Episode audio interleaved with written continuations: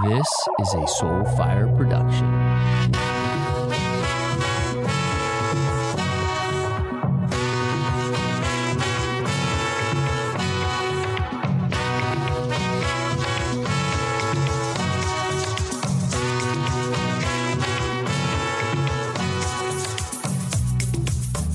Welcome to the Great Unlearn. Join me, your host, Cal, as we dive deep into understanding and undoing the programming within us. Let's find your inner truth for a life with newfound purpose and freedom. Get ready to question it all in the Great Unlearn. Today's guest is an old college buddy of mine.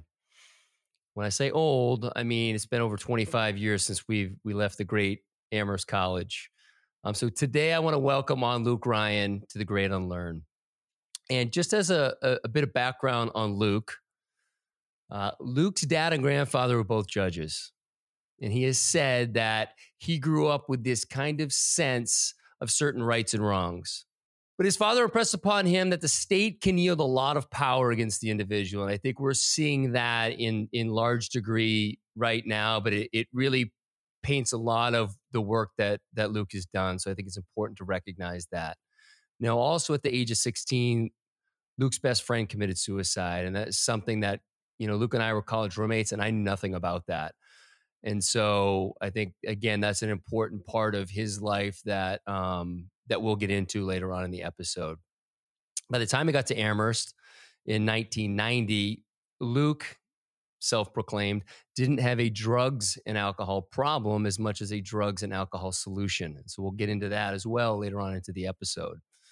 Now, fortunately, by the age of 26, he found sobriety and got involved with a church ministry group that was more than tapped into racial, uh, racial justice.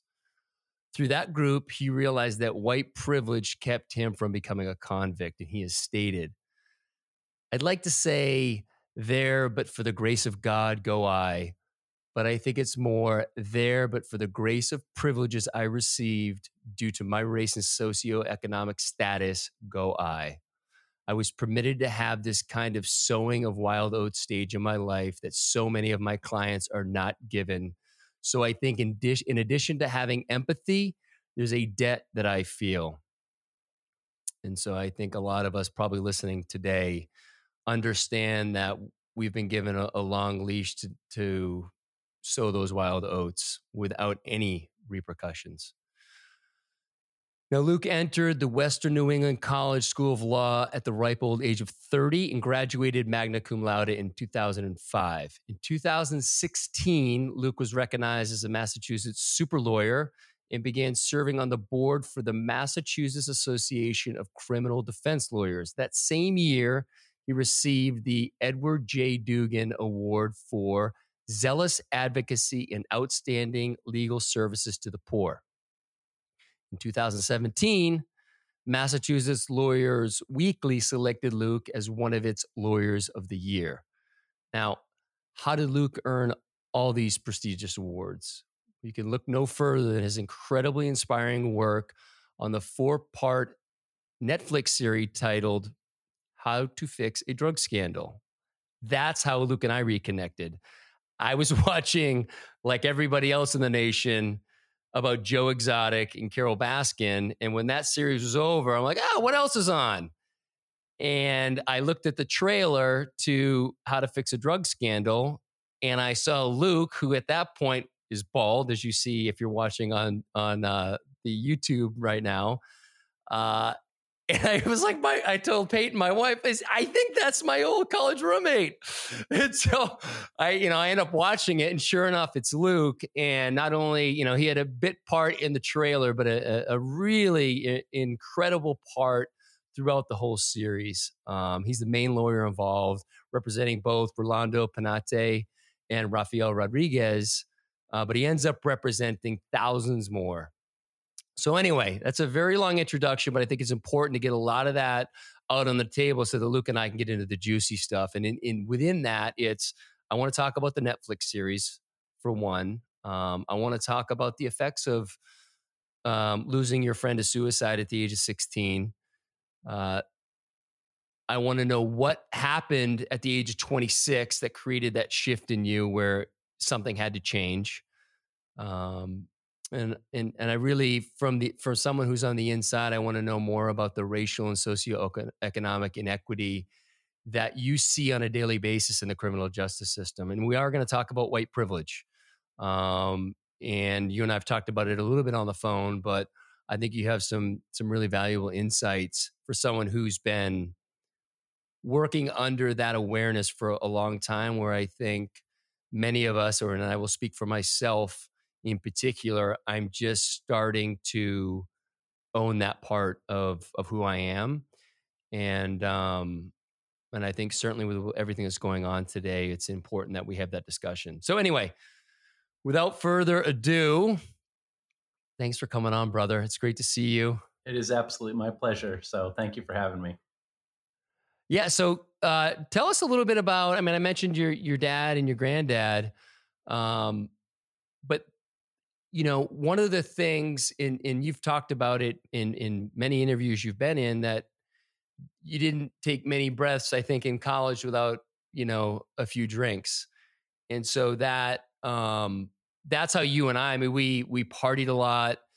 Um we uh, technically both played on the golf team together. I was I was uh a little bit more than a, a glorified caddy but in, in any event, we we had this particular college experience, and I think that even through all that, um, and you were one of the greatest all time smartasses I ever I've ever met, and and it does come out in the Netflix series, which I was great to see that you haven't let go of that. Um, but I always had this sense that you did have this idea of right and wrong, and there were times when I know that you called me out for a comment that I would make and be like, hmm, yeah, no, that's not okay. Like you're grouping everyone together and that's just a stereotype and that's not even right. And so, um, of all the things I remember of our, of our time spent together in college, those are the things that stand out. And to see you take that to a much larger degree and um, was was amazing for me to see on the Netflix series, and then obviously the conversation we had afterwards was great for us to catch up. But I'd love to kind of have that come out a little bit more for everyone to hear. So I guess just more about that sense of right and wrong. Yeah. So um, I did have uh, an upbringing that was uh, law was kind of in the air that I breathed. My dad um, was a lawyer for as long as I can remember. He was a district attorney. He was a judge. And um, when he would come home at the end of the day, he would kind of relive his day. And it was all about these kind of courtroom dramas and these moments where um, kind of justice hung in the balance. So I don't think I was ever like, oh, that's what I'm going to do.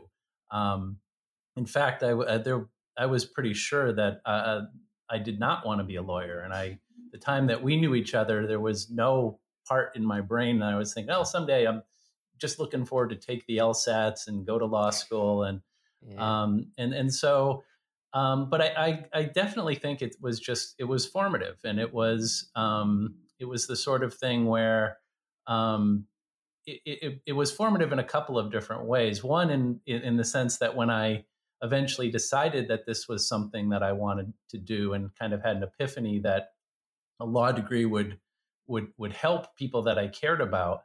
Um, as I entered into that arena, like it kind of made sense. Like the law, uh, it was a language that I had been spoken around me for a period of time.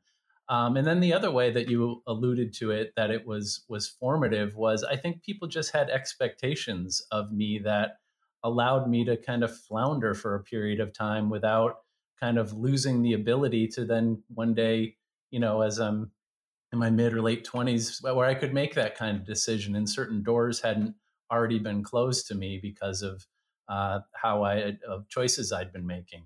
So that was really the the, the backdrop for what um, uh, I think uh, it was a uh, being around people who cared about the law and knew about the law and, and impressed upon me on some kind of I don't know cellular level this idea that the law could be a force for good and then um, you know, it, it, it, I think it was a, uh, it, it, it gave me a, um, it, it, just gave me a chance to um, be around people who uh, oftentimes I think people become who we, we think they can be. And it's the rare individual who can kind of rise above or below their circumstances. And I tried very hard to rise or, or sink beneath my circumstances yeah, for a long period yeah. of time. And then eventually, uh, you know, was put in a position where I could kind of flourish. Yeah. And I think you've, you've made reference to that as well. Like no matter kind of how much you fucked up, like the doors weren't closing. And I think that's something that we, you know, I certainly have taken for granted. Um, and, you know, I, my use of psychedelics is one example. Sure, they're they're uh, legal in some states, but I've been using them long before that, and in other things that, like, just the the. I don't even think twice about it. I really don't, and um, and so that's the stuff that, you know, and we'll get into more of the the the the two gentlemen that you represented, and uh, I think just what Rolando in particular was thrown in jail for is just it's it's just a great example of how uh, what the inequity is. But without getting too far kind of ahead of myself here, I did love in the Netflix series, and it was in the beginning of uh, the second episode where you're like, yeah, when I when I became an attorney, like I knew I didn't want to do defense and then like what was the epiphany there? I mean i know it because I, I, I heard it but for people who haven't seen the series like what was it that inspired you? Well by the time i got to law school uh, you had mentioned i'd been a part of this uh, kind of church ministry group and they had a very active racial justice uh, component to it and i was doing a lot of uh, independent reading. I mean i spent um, our time together in college really uh, I, I, think any state school in the country i would have been kicked out of uh, there was rampant grade inflation at amherst and yeah. um, in, in, a way that was is is it would be shocking i think to a lot of people listening but in any event once i kind of got my footing i, I embarked on this um, you know late 20s period where i was um, just reading a lot of Martin Luther King. Uh, and when you read King, you end up reading a lot of Gandhi. And when you read Gandhi, you end up reading a lot of Tolstoy.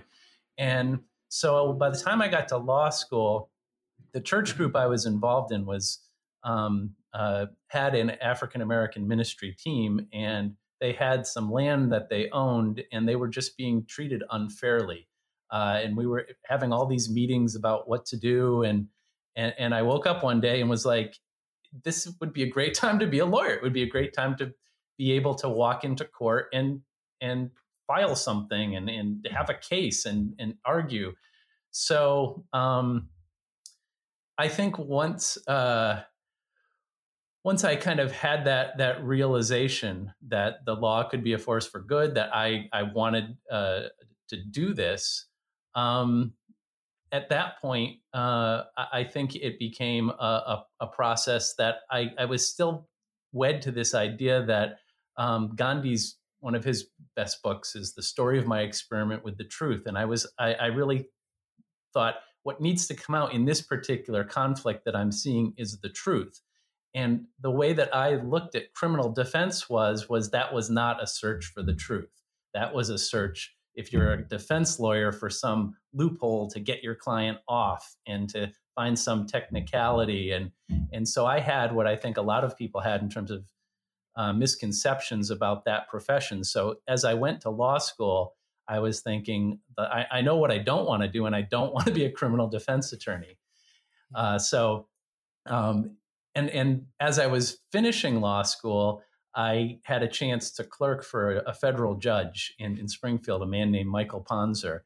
And um, for people who have a chance to, to have that kind of experience, uh, I would highly recommend it because, in addition to um, having a first client who was a brilliant person, and if I kind of screwed up, it wasn't like he was going to go to jail. He'd just kind of be like, oh, no, you, that opinion you wrote where you cited that case, I think that might have been uh, overturned with another case. But I got to see all of these different cases that would come through, and I got to see different attorneys uh, appear uh, and argue them. And and the one of the attorneys that I saw was a guy named David Hoose, who was a criminal defense attorney, and boy was he impressive and and he was you know sometimes you find people in your life and you're just like wow i want to be like you and it wasn't so much what he was doing as a criminal defense attorney it was the way he carried himself it was his uh, just presence in a courtroom and a way of um, representing a, a client who was clearly in a difficult spot and so i was lucky enough when my clerkship was ending he was in a place in his career where he was looking to bring somebody in and kind of teach the next generation of criminal defense attorneys. So that's how I ended up doing what I was doing. It was definitely not the thing that I kind of thought I was getting into when I uh, um, submitted my law school application. Yeah, and I think just from my own experience, like when I think about a defense attorney, yeah, I think about the guy who got the, the killer off or the rapist off on a technicality because of police work or whatever, and it's like, how can you how can you live with yourself? But but there as as the documentary does an amazing job there are millions of of people that are underserved in that capacity and so i think when you look at it through that lens it's like oh yeah it's that's a, a not to judge noble not noble but it, it feels there's a whole different bent to it um, yeah with, with regards to that yeah i mean most of the time when i, I represent somebody who is guilty um, it's pretty obvious that they're guilty. It's the the the the, borderline cases are, um, you know, th- those are those are not the norm. So a lot of times somebody comes in and and they say they're innocent and they are innocent. And other times they come in and say, "Look, I did this. I got caught doing it," and it becomes uh, the the work of a criminal defense attorney. It overlaps with like social work in a lot of ways. So you you have these people who come before you and they've got this legal problem and sometimes the legal problem is the tip of the iceberg. And um, a defense attorney does very little service for their client if that's all they're focused on. If they look at a person and say, oh, here's a law school problem, this is a human being who often is in a position because of um, terrible things that have happened to them. The system has failed them uh, innumerable times, innumerable ways. And my job becomes to kind of excavate that and figure out how did this person get to this spot where they're now charged with a serious crime? What were the what were the, the turning points in this person's life? Um, and what are the, the places down the road? What are the things that I can help this person do to address the root causes so that we can go into court and say, look, um, you know, yes, this happened, and yes, that was bad, but here's a plan for moving forward that is um, rehabilitative and isn't as uh, punitive and in, a way that can can serve them and it can serve the community. Yeah, I think what we're we're seeing, at least I'll speak for myself. What I'm seeing right now is I'm really um, I feel like I'm attuned to the people who are pointing out that the protests and, the, and that they're making it about um, the looting and stuff like that. Okay. Now, we know there are bad actors out there, whether it's Antifa, whoever, but nevertheless, it, it's a symptom of a problem. The symptom is there's some stuff getting burned down and, and all that's not good, but it's getting people's attention to hopefully, I think we think the idea is is getting people's attention to the root of the problem. And that's the inequity that you know that i think a lot of us are finally starting to wake up to and owning and knowing that just because we've been privileged doesn't it's like you can't stay silent like the silence and i do finally believe this the silence is is really just you know almost advocating for the racist policies and the racist ideas and and we have to start to act in ways that are you know that express anti-racist ideas and support anti-racist policies and and it's a it's a process of learning and unlearning your own racist my own racist ideas. And um, i think if we can just start to own that and be okay with it and just forgive ourselves for that we can start to actually do some good with it um, and so anyway we, we, can talk about that a little a little bit later um, but I do want to, I really want to circle back to, um, again, I, I knew you for three years in college. We, we were off by a year. Um, and I had no idea that you had lost a friend. Um, and as if that wasn't hard enough, you described what you spent the next number of years of your life doing. And, and I, I just had never, you know, everybody has their reasons for drinking and drugs and, and checking out. Um, but I, it was really the first time I had ever heard kind of that experience. And so if you could just share that, I think it might shed some light into people where, you know, again, people these are these are symptoms of a of a deeper problem for people. It just expresses as drugs and alcohol. Right and and i and i think it's important to kind of uh, at the outset say this like um, i'm going to share with you you know the reasons why i um, took very few sober breaths for almost 10 years. Um, but those reasons i don't want it to be um, oftentimes i think when white people discuss their this has happened in the opioid uh, crisis, where suddenly we were realizing, oh, this is a this is a medical problem, this is a public health problem, as opposed to a, a, a criminal uh, uh, issue in our society. So uh, I I think that the people that I represent who have um, issues with addiction, um, the early childhood trauma that I hear is way way beyond what my own experience uh, is. So I mean, I I think that I I, I it's important for me to kind of own and, and share what my own experience was, but I don't want it to be. I, I am reluctant to think, oh well, that excuses who I was because um, so many people. It doesn't. At least the system doesn't excuse the ways in which they turn to what are it really is street medicine for uh, a lot of the people that I end up representing. So growing up, I, I, had three younger sisters, and in sixth grade, uh, a, a, kid moved to town who was incredibly charismatic, and his name was Pete. He became my best friend for five years. We were just practically inseparable. Um, we, uh, I think, in about eighth grade, just to kind of give a couple examples of this, um, we started uh, pooling our money. So every day uh, we kind of take turns who the treasurer was, but every day one of us at homeroom would just empty our pockets and the other person would carry our money for the day and it would come to lunch and be like, hey, I need some money for um, some pretzels or some something a snack or something. And so that person would dig in their pocket and that went all year long. That would be like he'd work more in the summers um, he'd picking cucumbers and he'd have more money in the summers I would probably get more money from my parents for lunch money during the year, and so I'd have more. And we just realized why why should one of us have more than the other should have? Um, and that uh, translated to things like we we grew up in a very small town. It was a farming town. There was not a single stoplight in the whole town. And when you when you walked home from the junior senior high school, you would walk by my house uh, on the way to his, which was probably another three quarters of a mile.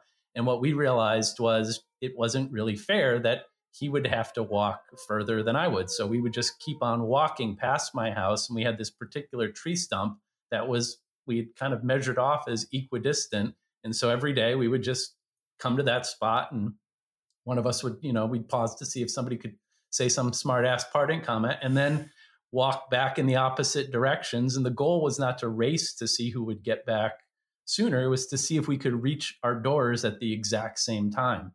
So that's who he was for me. He was just this.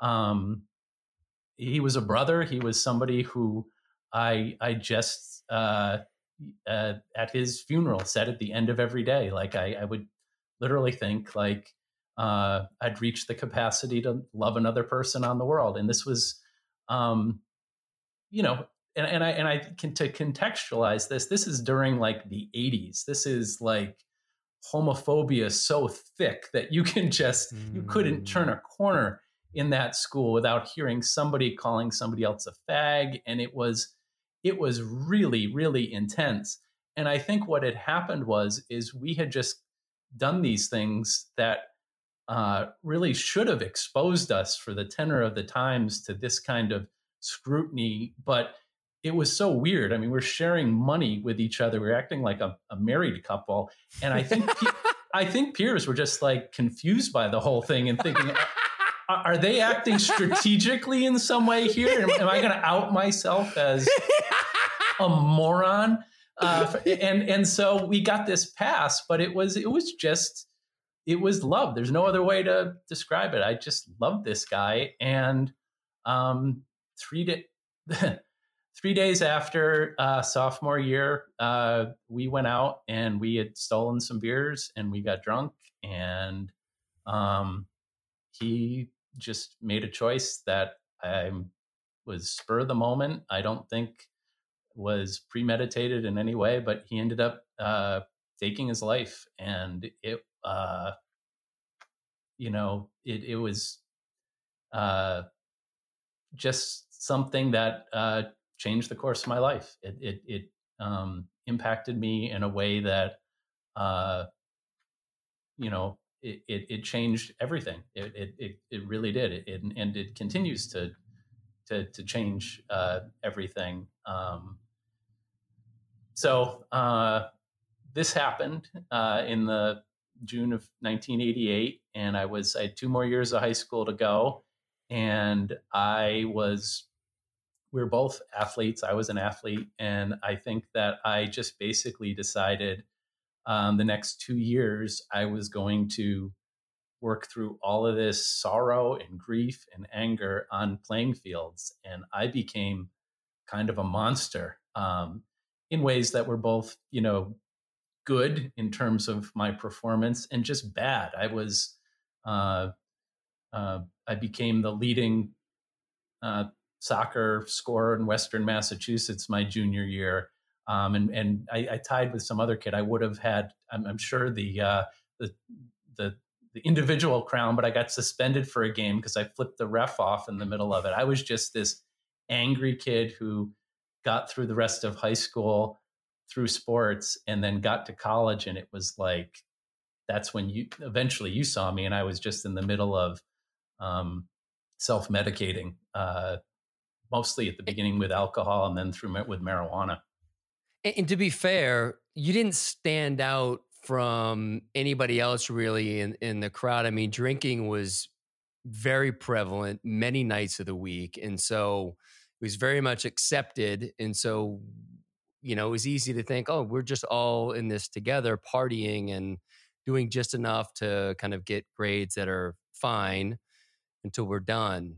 Um, but that wasn't the case with you. You weren't having the same experience as everyone else.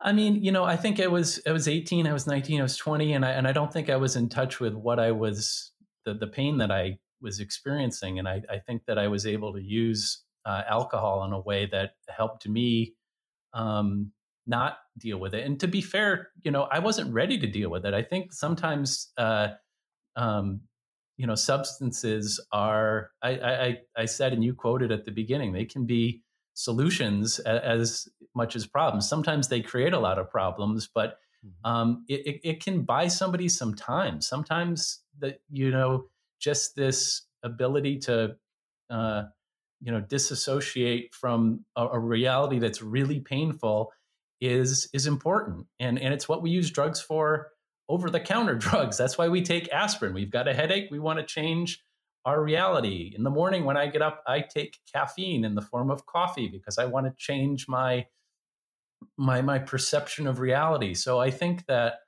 um that's what i was doing but i don't think i was uh in a place where i was ready to to have that kind of self awareness. Yeah, and I think it, it, it's it's such a uh, almost a unique situation that it's almost like we don't know, parents don't know, the community is not even sure how to heal, help someone heal through that trauma. Um, and so to see you go, you know, headlong into sports and start to achieve these things, it's like, well, he's putting it to good use. And I think as we've gotten older, and again, like quite likely you're way too young to even begin to process that. But I think that happens in later in life for for a lot of us, uh, particularly men, where we think, um, you know, we lose someone, or I shouldn't say we lose someone. Someone passes away, and we've got to be strong for the family. And I think that that's this notion that we can't grieve or we we shouldn't grieve. And I think bypassing that opportunity is is an opportunity to heal that trauma and to acknowledge like this part of my life that this person was a part of is gone it's died like i need to you know grieve that loss um, that version of you in a sense um, but i think one of the things that struck me luke is that you you talked about um, almost the fragility of of your relationships in the sense that you how you had to you felt like you had to show up for your friends because you were afraid of losing them you were afraid of them something happening. Yeah i, I in in retrospect it, it, it in addition to kind of turning to substances to kind of self medicate i think my other strategy at that time in my life was um, this was so painful and i think the only way that i could kind of enter and build new friendships and, and really connect with people is if i had this agenda um, of keeping them on the planet. And I think that what I ended up doing in a lot of male relationships moving forward was uh, I would um, kind of reflect the things that I, I liked in the friends that I had. And it might be a, a, a speech pattern or just a general kind of outlook. And I became kind of a mirror. I was like bouncing back this goodness that I saw in people. Um, with an underlying goal of like letting them know like you in ways that you know males communicate. We don't communicate directly a lot and this was a way to just help people like feel good about themselves because i wanted to keep them on the planet because i was scared of of going through something so painful again. So it was one of those things that i think you know i had moments in my life where i would develop these friendships and then i'd have all these kind of friends from different circles come together and i'd it would create this identity crisis because i was different with different friends in a way that made it difficult for them to be in the same room together because they knew me in, in, a different way and i became uh, really self-conscious about that because it was um, i think just that's how I got through a period of time and was able to, in, instead of, uh, I think the alternative would have been to just go completely like hermit and, and shut out and say, I'm not going to have any friends because that hurt too much. This was like, all right, I'll have friends, but I've got to go above and beyond for every friend that I have in a way that they'll feel um, good enough that nothing like this will ever happen again.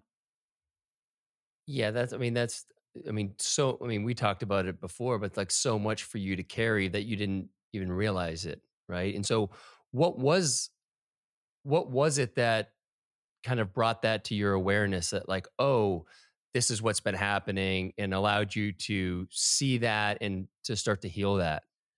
Uh, I, I, think I got to a point where, uh, I mean, you you referenced it. I mean, a lot of that early substance misuse or overuse was in these places where it was they, they were parties. They were this was um, it, the the whole like you were around people who were doing the same thing. There was a lot of laughing. There was a lot of just you know joy. And i got out of that environment and you know i, I went to new york city for a few years and then i, I went to, to different places. And i but as I saw kind of people moving out of that, and I I didn't have that same scene where I could kind of continue to to do this, I became kind of frustrated in myself, and it and and it had just this kind of pain that became it was just bubbling up, and what I was using to deal with the pain wasn't strong enough. So I came to a point where I was either going to need stronger medicine or I was going to need to kind of treat what was ailing me and fortunately, I opted for the latter and was able to kind of uh, have the space uh, uh, that I needed at that point in my life to um, to do some work that would put me on a on a path that I ended up on. And tell me, and so let's let's like what was it about the church ministry group that that really held you that allowed you to kind of go through the processes to heal and i know we had talked about it a little bit before this but there was a kind of a lot going on as well that was coming up for you in that time not just healing this but i think um given white privilege and that you trying to sort through all that and so it was a yeah so it was um it was a family church. Uh, the family was uh, the uh, Andersons of Amherst, Massachusetts. Uh, Carlos Wayne Anderson was the minister at the church, and uh, his sister Rhonda Gordon was the music minister. And so uh, Carlos was this unbelievably um, just it, it's hard to put into words. He he uh, spoke extemporaneously. He was a genius. He he is a genius. He's still doing what he does, but he uh, really, I think, helped me have a very different understanding of my relationship with a creator or with the universe. That um, that felt like uh, I know we're on the great unlearn here. Like that was an unlearn for me. Like I, I'd grown up in the Catholic Church, and and and I don't think I I um, paid a lot of attention. I was an altar boy. I'd kind of go up there and daydream about God, but I, you know, a lot of the um, the air I was breathing in that venue um, really left me feeling uh, very judgmental about myself, about other people, and and so he uh, and his uh, uh just interpretation. It was a um, it was a Christian church, but it, it really honored all spiritual paths. So he was drawing from um, every tradition you could could name, and and I think the overall message was one that was um, it was about love and it was about connecting with with other people. And Rhonda, his sister, um, subscribed to that 100%, but she also was like, yeah, that connection that we all want to have with each other is impossible because of white supremacy, racism, white privilege. It, it, it is a barrier to those connections that we seek um, in a spiritual community. So she um, undertook this very brave project of trying to educate people like me about what our uh, unearned white skin privilege meant, the ways in which we um, that impacted and caused us to enter into in a, in into a place that um, you know uh, didn't you know sufficiently honor the, the the black leadership at the church and, and took uh, liberties that you know if you if you stopped and pulled back you could see. But you know we were all making mistakes and it was a place where uh, you were it, nobody was encouraging you to make these mistakes because they were hurting other people but it was in a an environment where people were really committed to um, breaking down these uh, uh, ways of being that were causing friction within a community that was trying to work together. So um, I spent about five or six years uh, doing this uh, in a really intense way, and, and I'm still doing it. I, I, I, really think it's one of those things uh, that is um, you, you you never get there. You're never at the place like, oh, okay, I am woke now. I understand this. Um, I, I, can be an ally in in in every moment. It is uh, it is a lifelong journey to try to um, counteract the uh, the the the stuff that we get inputted with as as kids about who we are in the world based on what we look like. Yeah, and I think it even would extend through you know, genetically through our ancestors. Like that stuff is just unfortunately encoded. And it is, it's just like continuing to bring that awareness. And I mean, I think just trying to give yourself the space to to be okay when you've been wrong and i think when I, in my past when i've uh, struggled to make changes is because i haven't accepted what has actually already happened it's already I've already done the thing. So I can't say I wish I didn't do it because I did do it. I have to make amends with it. Um and it's hard sometimes, you know, but it's like what's the alternative? You know, and I start to think about recently um you know what's happened obviously the, the latest has been with george floyd i think a, a, a lot of white people are starting to understand that whatever for me, whatever uh, uncomfortableness I felt about choosing the right words, it's a fucking joke when compared to what any person of color has had to deal with. And so it's like I can get over my my little ego can get over someone calling me out for not saying the right thing. they have their right to feel exactly how they feel. Um, as long as I'm coming from a place of truth and being honest, that's all I can do and stop worrying about it being perfect. It's not going to be perfect. Um, but it's, it's, I, I, need to start with listening and then um, pay attention to what actions are arising, I guess. Yeah. So, I mean, I think one of the the great tragedies uh, uh, of our time is uh, the way in which we have looked back at the civil rights movement of the 50s and 60s. I think there's this misconception that that was a movement um, that defeated racism, and what it did um, was uh, nobody at that time uh, was under the illusion that there wasn't racism. What the civil rights movement did is it managed to create this, um, you know, almost consensus that racism is bad, that it's wrong. Um, at the time that uh, all the marches and sit-ins back then were taking place, it was easy enough to find white people in power who would just say, yeah, there we have segregation. It's because we are the superior race and we need to maintain this. And all that, and, and I don't say all because people died doing this and, and gave so much, but what they did was they exposed what racism really looked like. It was attack dogs, it was fire hoses. And when we reached the point where Martin Luther King was assassinated on April 4th, 1968, I think what right around there, there, there became this critical mass of people who realized that was wrong. That was that, that this is not right. And instead of actually coming together as a society to dismantle it, to to make reparations, to to become a, a better, more equal place, we just decided, okay, let's all agree now racism is bad and move forward. And and since but we didn't do any of the work that we needed to change the way that systems were um, built, the way that wealth was allocated. And so now we are living with the failure to, in the last half century, move that forward. And we're actually, in some ways, when we talk about the, the people in ultimate power, we've moved considerably backwards uh, in terms of what we're, we're, we're willing to tolerate from, from leadership. So that's where I think we're, we're really struggling at this time.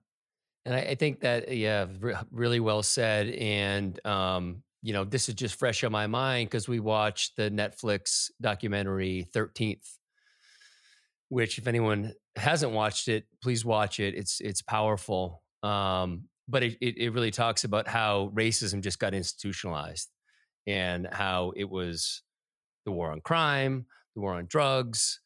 It was it was all these, and, and then you know basically with you know 13th the 13th amendment i'm not a big historian but it's the the the end of slavery but they had a, a, a loophole in there that said yeah yeah you're you're free unless you're convicted of a crime and then you're a felon and then you lose your vote, vote your ability to vote and da da da da. And basically it became another way to have this uh, institutionalized slavery so to speak and it just kept you know going more and more underground and the white leadership figuring out new ways to incarcerate and, and arguably enslave you know uh, minorities and so you know that that's the thing when you watch that documentary it it all makes sense why we're where we're at today i don't want to hear you know the population's 30% black and the the the prisons are 70% black. There's a reason for that.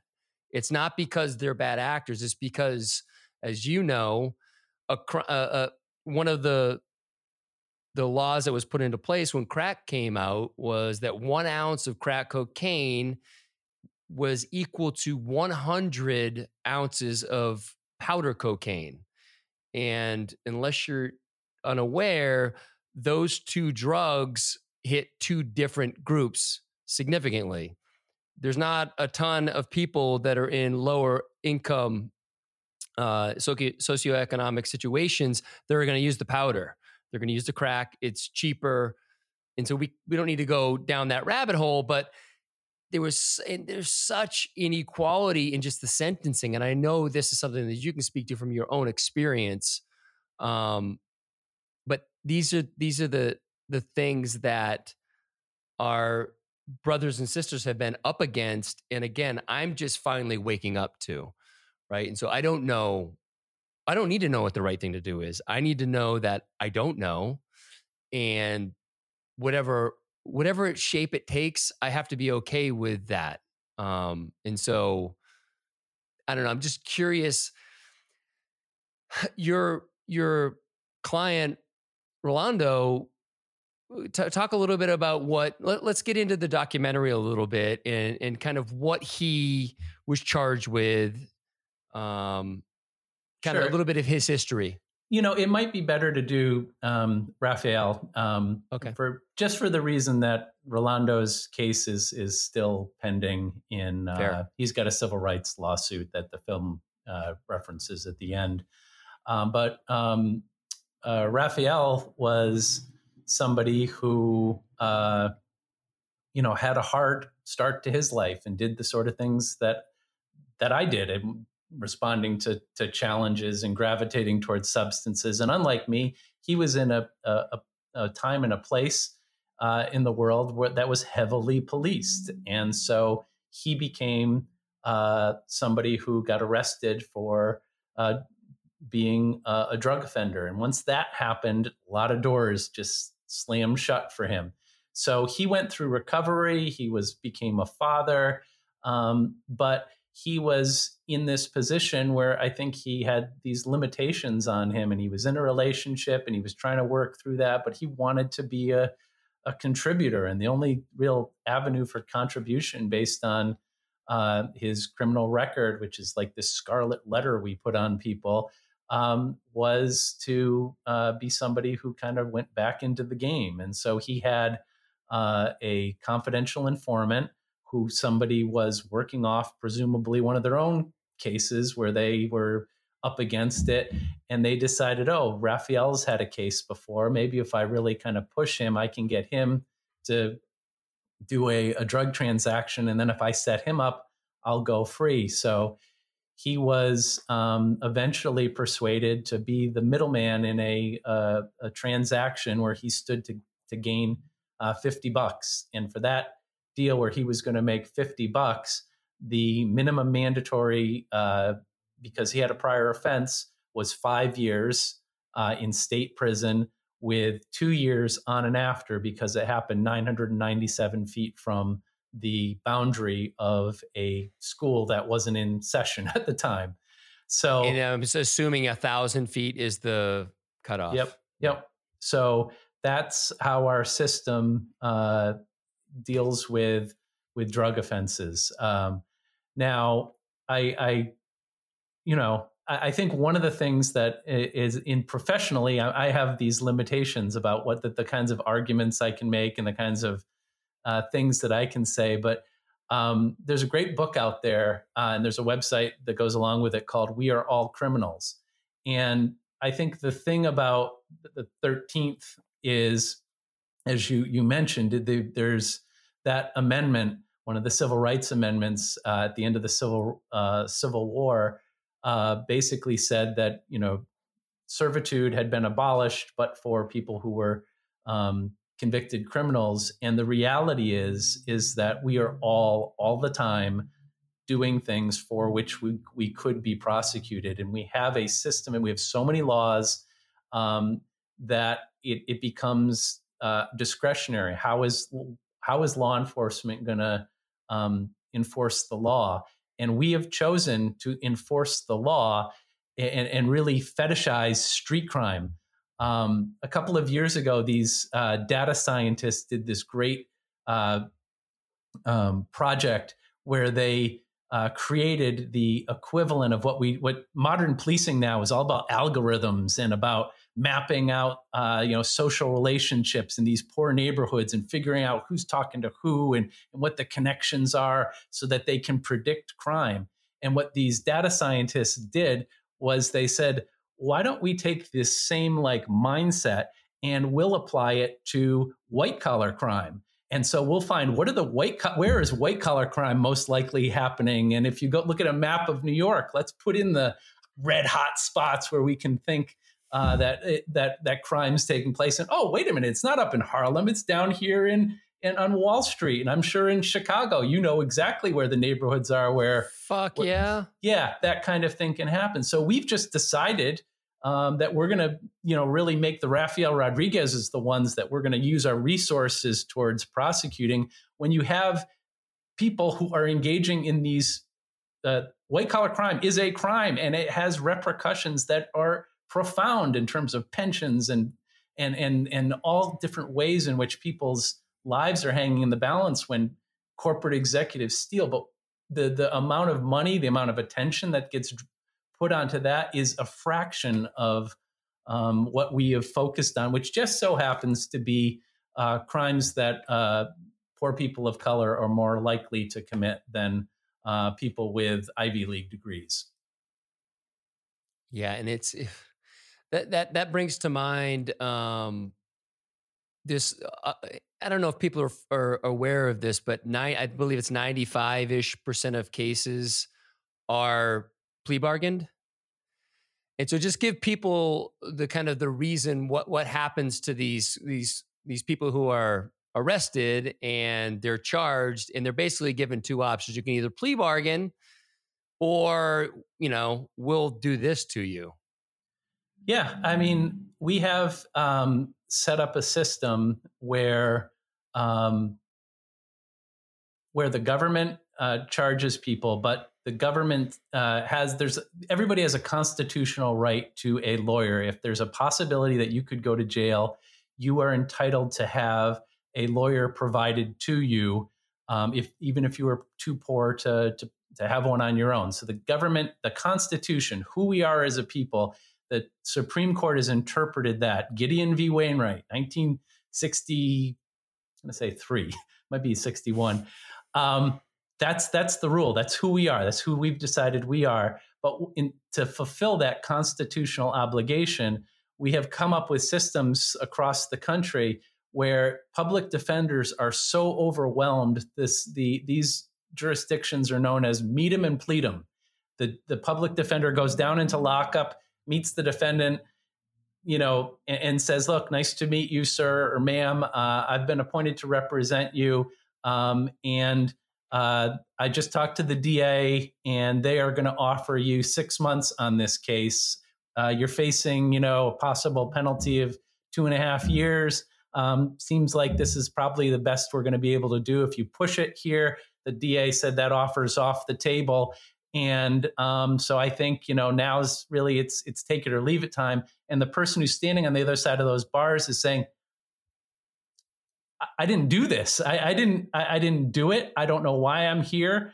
Um, or yeah, I was in that fight, but he hit me first. Look at I'm, I'm the one with the black eye here. Like I was defending myself, and the the public defender is so overwhelmed. Uh, that they're not in a position to do any investigation, and they're going to say, "Look, all right, uh, you're going to be held um, probably longer than six months before you have that trial.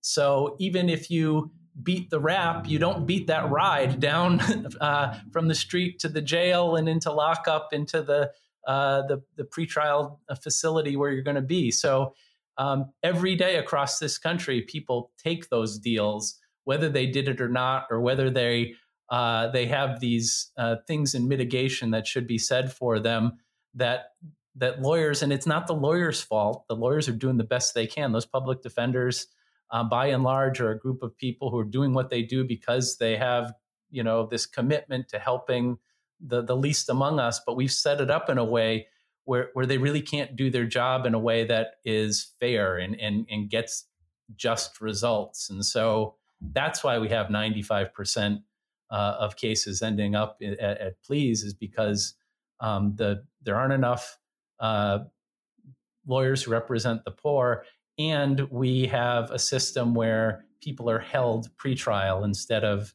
um, out at liberty. If you're in jail, um, David Hoose, I mentioned it before. He said the most important point in any criminal case is at that arraignment. If the defendant gets held on a high bail and they can't come out, it warps the whole process. And they either pleaded out that day or that first pretrial conference 30 days later they'll take the best they can get because they just can't um, in in these less serious cases afford the consequences of waiting for their day in court. Well not only that they have jobs now they can't go to their job and then it, it, it's you know it's interesting you you mentioned the high bail and just bail in general that is something that is again just kind of as i'm combing through like ways that people can help um, there are some bail organizations that are doing it seems to be some good work. Can you talk about that? Like what like the benefits of that? And what other organizations people are want to put their time and money behind? What would you suggest? Yeah, so there is a national bail fund organization in every state, uh, I believe, has local chapters.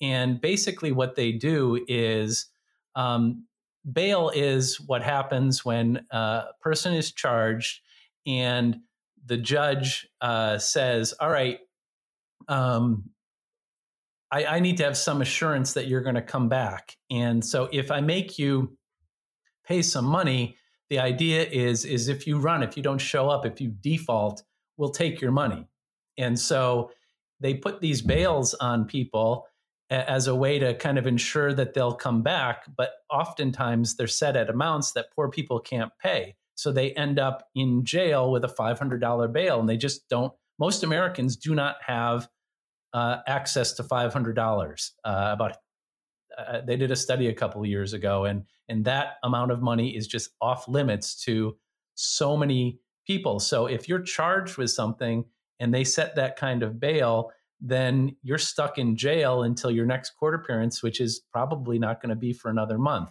So there are these organizations out there, these bail funds, and what they will do is they will look at these kind of minor cases and they'll say, all right, you don't have the $500, we'll put it up for you. We'll put up that $500 and when you come back and the case is eventually resolved we'll take it back and put it in the fund.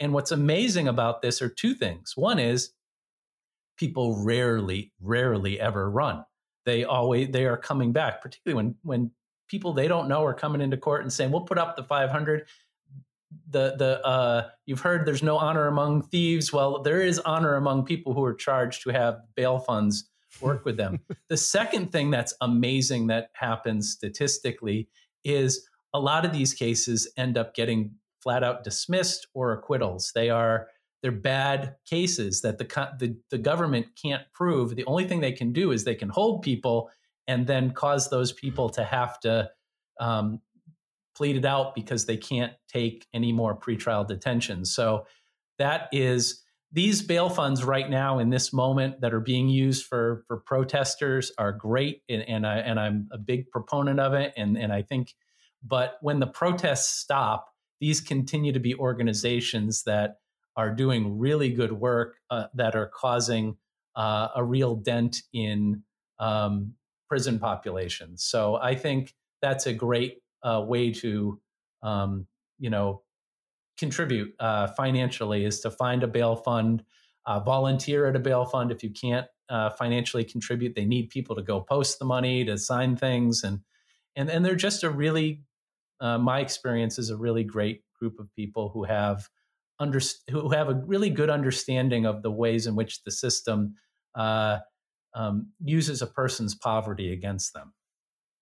Yeah, and I love the idea too that um, with the that this fund can it, it doesn't necessarily get drained you know as people come back and show up the money comes back and it can actually the more people give it can actually grow and help more people it's not just like every year it needs to get another x amount of dollars to re you know kind of replenish the the funding. Yeah. I mean one of the um, things that we're you know we're living through now with these protests and i think nobody has seen anything like this since ferguson. Um, when when ferguson happened when michael brown uh, was killed, uh, I think that caught the the country off guard in a lot of ways, and and and it wasn't one of those ones that happened on camera, and and and and people just from the outside looking in, um, myself included, are like, why is this like the case that everybody is? Why was this like the match? Where was the gasoline in that environment that caused that to detonate? And so that question was on the mind of the Justice Department, the United States Justice Department went to Ferguson to try to do an investigation and say, why? Why, why did everybody get so upset here with this one particular case? And what they found was Ferguson, Missouri had decided to fund its municipality with fees and fines for just the most piddling shit.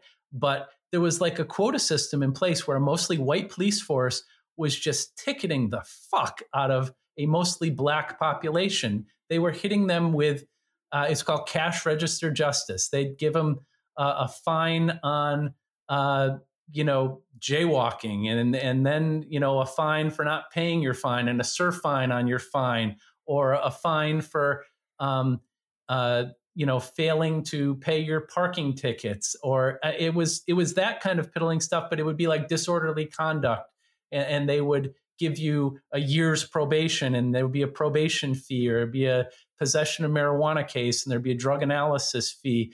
And so that population was a piggy bank that the poorest folks became the, the source for which this municipality um, funded all of its operations. They called it user fees. For the privilege of being prosecuted, we're just going to suck the living shit out of a whole community. And that was I that's what the Justice Department found was a precursor to this explosion happening. You had people who were so pissed off and rightfully so from being used to um, by the system that when something like that happened, then you have these um, these explosions. Actually, I had no idea that that's what that's what was going on there. Wow. I mean, not surprised, but that's that's it, right? Like we're not surprised. Like that's what's super fucked up is we're not surprised. Like that's that's why it's time for those of us who say they don't want to hear from a white person. It's like no, it's we need to stand beside our brothers and sisters. They need that voice because unfortunately that's the one that's often heard. Um, yeah, I, I mean, it's, it's it's so complicated, and and it's and so complicated. It, it's so complicated, and and mistakes are going to happen, and and people sometimes. Uh, I, I think you, you, touched on it before, but I think that the phrase that I think is a, a big challenge here that um, we all can be guilty of is this white fragility. Like, like we we we step out with the best of intentions, and we realize we get feedback that is totally different than what we thought. We thought we were doing a good thing because we were using our voice. And as it turns out, we were using it to drown out the voice of a person of color or a, a woman or a, a, a person um, uh, who is poor or has you know some other way in which the they are underprivileged. So those moments are going to happen, and I think what we we can't get caught up in is this kind of defensive mentality of but I, I, I didn't mean that.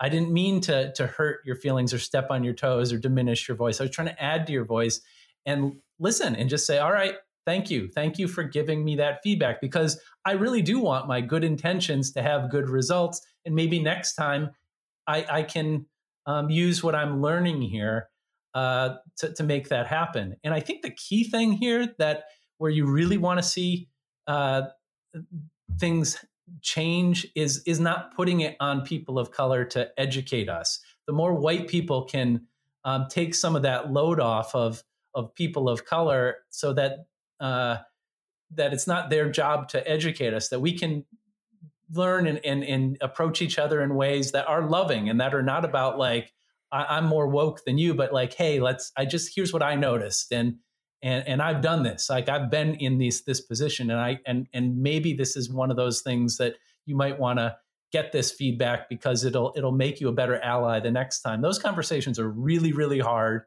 um, but I think those are, are, are super important if we're if we're going to be good allies. Um, we can't just rely on our intentions. We have to um, perpetually be open to the idea that uh, what we think we're doing well is something we're actually doing poorly. Yeah, exactly. And we are going to get criticism. And that's, as you said, that's positive feedback for us. So it's like, uh, put the ego aside. This is not about someone trying to prove you wrong. And if they are, then they, they have the right to feel the way they feel. But what are, what is your intention? Your intention is to do good. Okay. Then if someone is giving you feedback that what you're doing is not good, then pay attention and say, again, it's like, what can I, again, back to this idea, like, we don't know. We, and we, there are so many things we can't know, and we have to rely on, rely on your friends that are in this situation. What, what can I do? Right. You know, I mean, one, one thing, like I said before, like public defenders, people do this work, they go into it with really, really great values. Like when, when I talked before about these meet meet 'em and plead 'em kind of jurisdictions where they're doing triage. Studies show that public defenders, like prosecutors, like judges, like police officers, um, when they are looking at their case, like what's the case that I'm actually going to litigate, um, it matters what their defendant looks like, their client looks like. If they are a, a, person of color, particularly if they are a dark person of color, if they are um, within the African American community, if they are darker skinned, studies show that public defenders tend to look at that file and be like, yeah, I, am going to put that one to the side. And so it is everywhere. Um, it really is the sort of thing like um, there was a, a great uh, movie not too long ago uh, about a lawyer named Rob Bilott, uh, who uh, was a corporate uh, attorney. Uh, it's called Dark Waters. Mark Ruffalo now star- stars in it. But it's about Teflon and how Teflon um, was this wonder invention that you know gave us nonstick pans in the 50s. The only problem was was they what they did with the toxic waste was they started just dumping it in these places to the point where now every single living organism on the planet has some of this shit in their system. That's how I think about racism. That is what it is so out there that it's in all of us. And it's not just in white people either. I mean, you will see people of color who will speak very intelligently about the ways in which their own internalized oppression causes them to um, do things that they didn't wish. So we are all fighting this toxin that is in all of us, and, and if we don't, it's gonna it's gonna cause the, the kind of harm that it's been causing for the last 400 years. Mm, yeah, well said.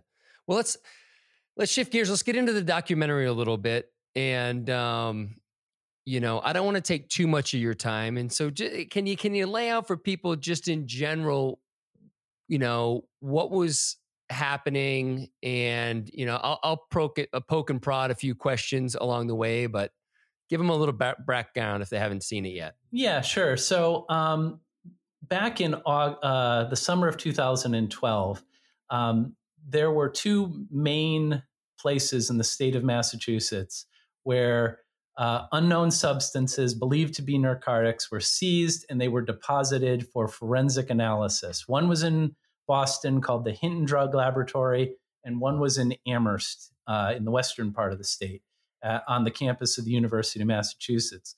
And basically, in every criminal case, every drug case, one of the things that the government has to prove is that the substance in question is, in fact, a narcotic, that it's illegal to possess, it's a controlled substance. And a surprisingly high number of things that the police seize turn out not to be. Uh, anywhere between 5 and 10% of what they pick up is turns out to be a beat bag or some they they bust through the door on a word of a snitch and somebody's got their Betty Crocker cake mix out there and the police grab it. Uh, and and there are lots of examples if you want to go online and look for it. There was one uh, woman down in Georgia who spent uh, about 70 days in jail. She got pulled over on the side of the road and they did a, a, a, test on the side of the road. They saw this thing in a bag and it was blue and they grabbed it and they did a test and it came back positive for meth. And that woman went to jail on a million dollar bond for 70 days until they sent it to the laboratory. And the laboratory, with the person with the white coats, they looked at it and they found exactly what this woman had been telling them that this blue thing that she went to jail for 70 days was cotton fucking candy. No. Yeah. So you have these moments that happen where these lab technicians are so important uh, in terms of figuring out was this an actual crime? So in the Boston laboratory, there was a chemist there by the name of Annie Dookhan, and she uh, was kind of viewed herself as a cop in a lab coat, and she her she gloried in the idea that she could do more samples than anybody else, and her numbers were off the charts. And the reason she was able to do so many samples is she didn't actually do the tests. She would just look at that bag of blue stuff and she'd be like, oh, yeah, that looks like meth to me. And she would write meth eh, or cocaine or heroin. So she was dry labbing, uh, is what it was called. Or in some cases where somebody would check her work and be like, hey, you know what? This is actually cotton candy. She'd be like, let me see that. And she would take from another sample of actual meth and she would introduce it and be like, no, you, why don't you test it again? I got meth here. And they'd be like, oh, yeah, I guess it is meth. So that's what she was doing. And she got caught doing it and she confessed to doing it. And it created this huge problem for the whole criminal justice system because she had been so prolific and she had signed her name on so many of these cases that you were literally in a position of wondering there are tens and thousands of people who are impacted and the system nobody knew who they were and it was it was this huge crisis in the criminal justice system. So i practice out in the western part of the state and we're kind of the hinterlands. Uh, the folks in boston really look at us like they're country cousins. And we at our uh, drug lab in january of 2013 one of the chemists there was a woman named Sonja Farak, and she got arrested for stealing and tampering with drugs. And the immediate response to that of law enforcement was, whew, thank God we caught her right when she started doing this and that this wasn't another Annie Dookhan case. So just trust us. This is, uh, we, we, she was a just dedicated uh, employee who was doing all the right things right up into that moment where we put the handcuffs on because we, we caught it in time. And I had clients who were affected who had Sonja Farak cases. And and I was like, wait a minute, how can we possibly know that? And they're like, just trust us. And so the documentary is about uh, in Boston, like trying to figure out how to give like our system of justice is set up on an individual basis, but this was 25,000 people. Like, how do you deal with a crisis that implicates that many people? And then out in Amherst, like the the series tracks the experience of of trying to get to the bottom of how long in fact this chemist was doing it. If they if the state was right about this initial out of the gate proclamation that nobody's due process rights were violated and you know not to spoil it but yeah it turns out it was not uh, uh, just in the nick of time. She'd been doing this day in day out for nearly a decade yeah, and so they had it. They they had tried to cut their losses and say what is about four months that they of of convictions or of uh, you know lab reports. Yeah. So what had happened was the attorney general herself, uh, Martha Coakley, the day a- after Sonja Farak's arrest, did a press conference and said um, nobody's rights have been violated in any way. As that weeks kind of pass and months kind of pass, there were these random retests that they did uh, where it, it they could find like six months before there was a sample that Sonja Farak got where it tested for very pure cocaine. And then they retested it at another lab and they found that it just had the, like the trace amounts of cocaine. And so judges looked at that and the government kind of looked at that and they said, yeah, she probably sam- uh, tampered with that too. But we couldn't prove that she had tampered with anything before then. So they basically came up with this paradigm where if you had a case that was resolved before July 2012, it was SOL for you. You were just, there was no way that you were entitled to any kind of relief uh, on the ground that a, a, a, government agent in your case engaged in egregious misconduct. And and again, I don't want to give again too much of it away, but um, just paint a picture for people who aren't in the law um, field of how how rare the charge of misconduct that was given to the assistant attorney general that was was it Kris Foster and, and Anne Kaczmarek? Yeah. So basically, what ended up happening was uh, we had this in 2013 these hearings to try to um, figure out the timing and scope of Sonja Farak's misconduct. And after a judge came up with this paradigm of uh, July 2012 is when it started.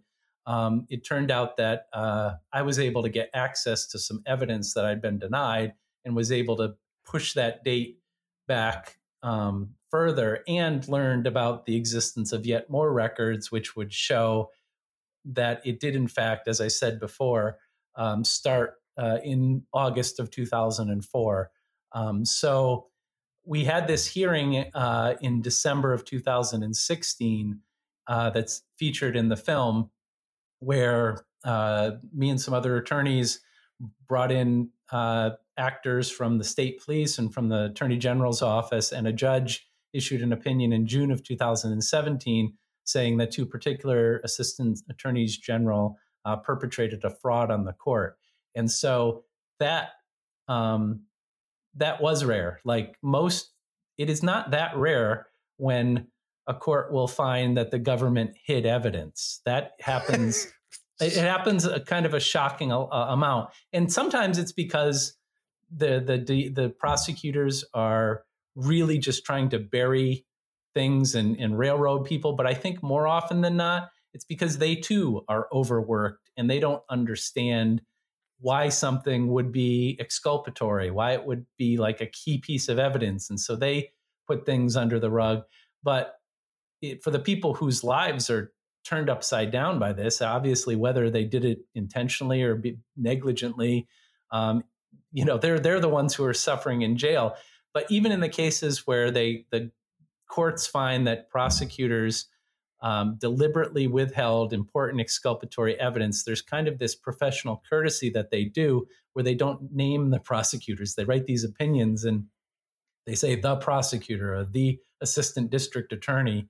And so the fact that there was even an opinion that named names was extraordinary. And, and so um, it's one of the, uh, the great frustrations, I think, of doing the work that I do that you know people can um, you know make these decisions that really harm the people that I, am representing and that I grow to really care about, and that the there aren't any re- repercussions, so to speak, of uh, in almost all the cases. Yeah, and and I'll just I'm going to leave it at that um, because I really want people to go watch the documentary because it um, you said that you were denied. I think that is one of the gross understatements. The way that they kept um, this evidence and what whatever they were doing to try to protect themselves is almost unfathomable. And so I think the documentary did an, an, amazing job just from a viewer standpoint of really showing your frustration, but also your ability to just like say, fuck it. Like I, there's something, something's not right. Something's not right. And and the way you kind of followed the breadcrumbs is is was pretty amazing. And so I'll I'll leave the the uh, the listeners to go watch that on their own. But but really, give us this from the time that it came apparent in Amherst that there was some misconduct to what was what was that? Was it four years? What was the kind of Sure. So Sonja Farak got arrested in January of 2013. Um, she ended up pleading guilty in January of 2014. I found um, the first smoking gun in the case in October of 2014. I then joined forces with another attorney who's not featured all that prominently in the the the docu series, but her name is ought to ring out. Uh, she is one of the great unsung heroes. Uh, her name's Rebecca Jacobstein. Um, she's a full time public defender. Uh, just became this this person in my life that uh, um, you know we sent so many emails back and forth. Uh, had so many phone calls. I mean, uh, my my law partners did not see as much of me as Rebecca did for years. Uh, so she and I found additional evidence in March of 2015 there was then an investigation as to why the evidence was uh, suppressed that resulted in April of 2016 with a finding that I was the only one that did anything wrong. Um, yeah, that's right.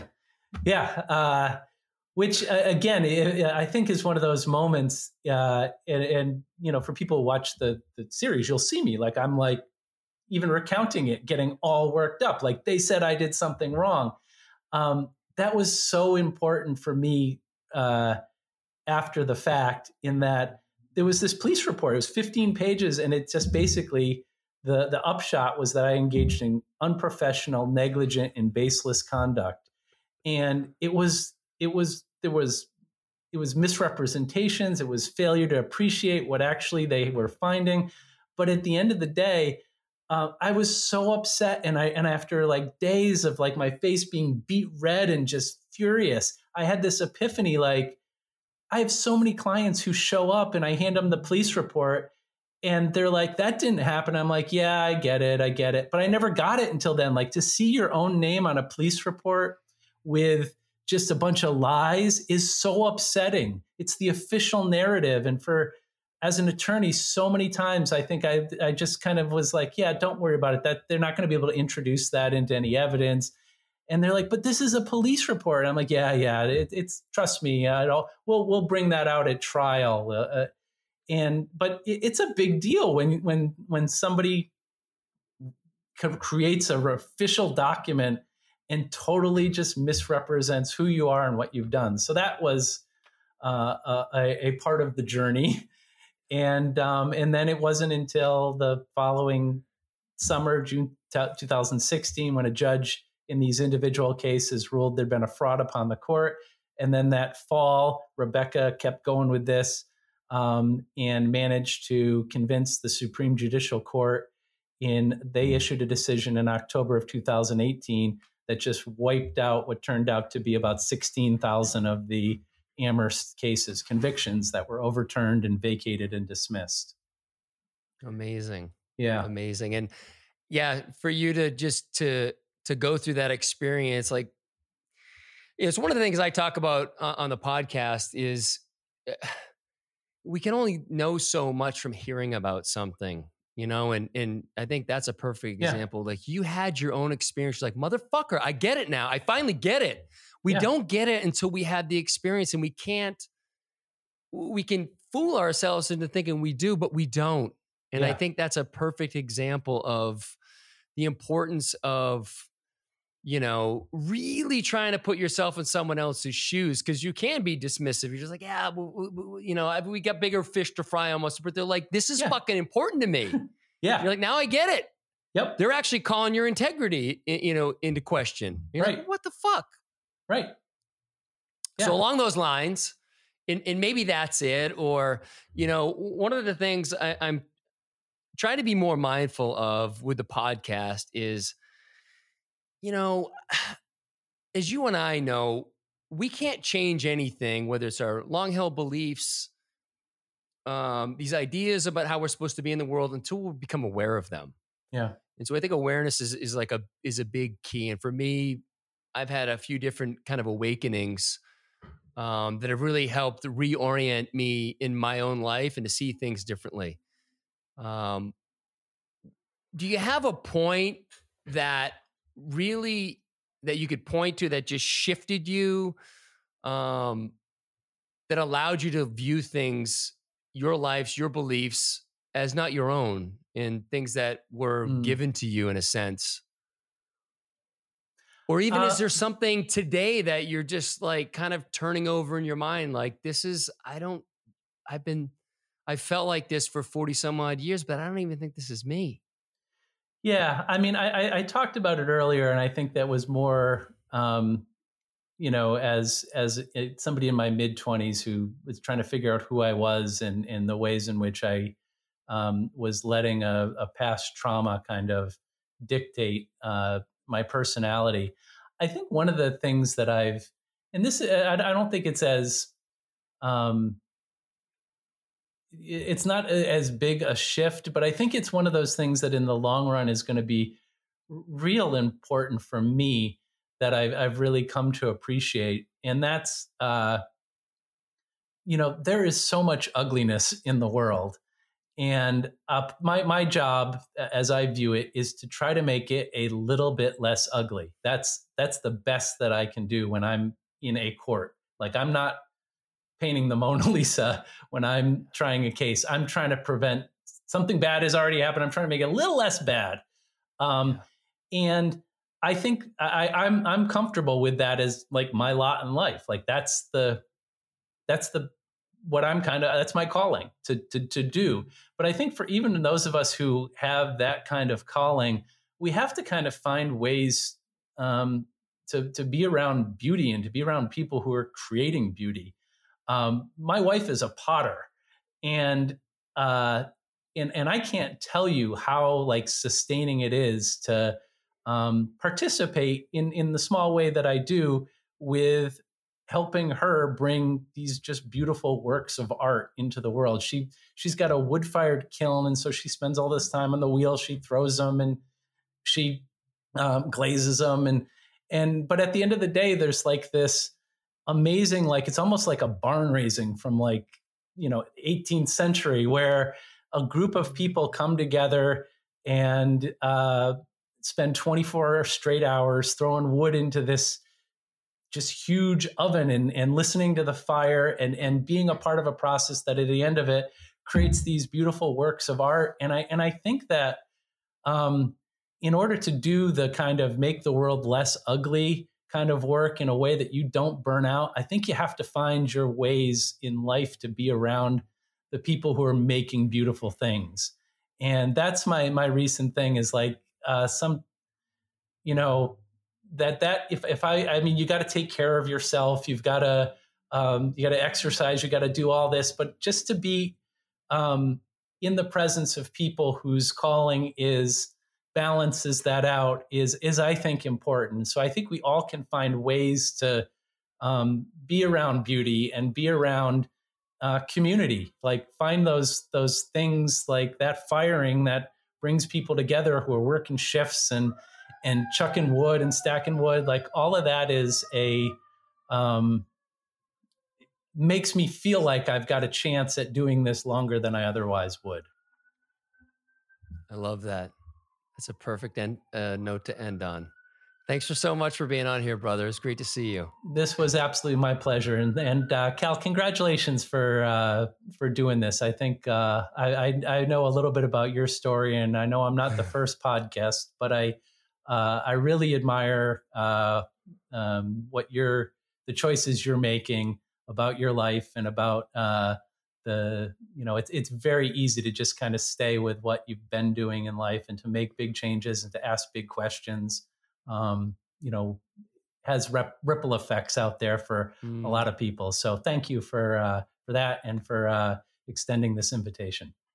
Oh that's awesome. Thank you. I love you man. All right. see you you've been listening to the great unlearn for more information please check out the show notes or head on over to thegreatunlearn.com for additional episodes and information regarding events and retreats. If you liked what you heard today, click subscribe and share this with friends that might enjoy our platform. Please leave a five star rating in iTunes as this really helps us spread our message. You can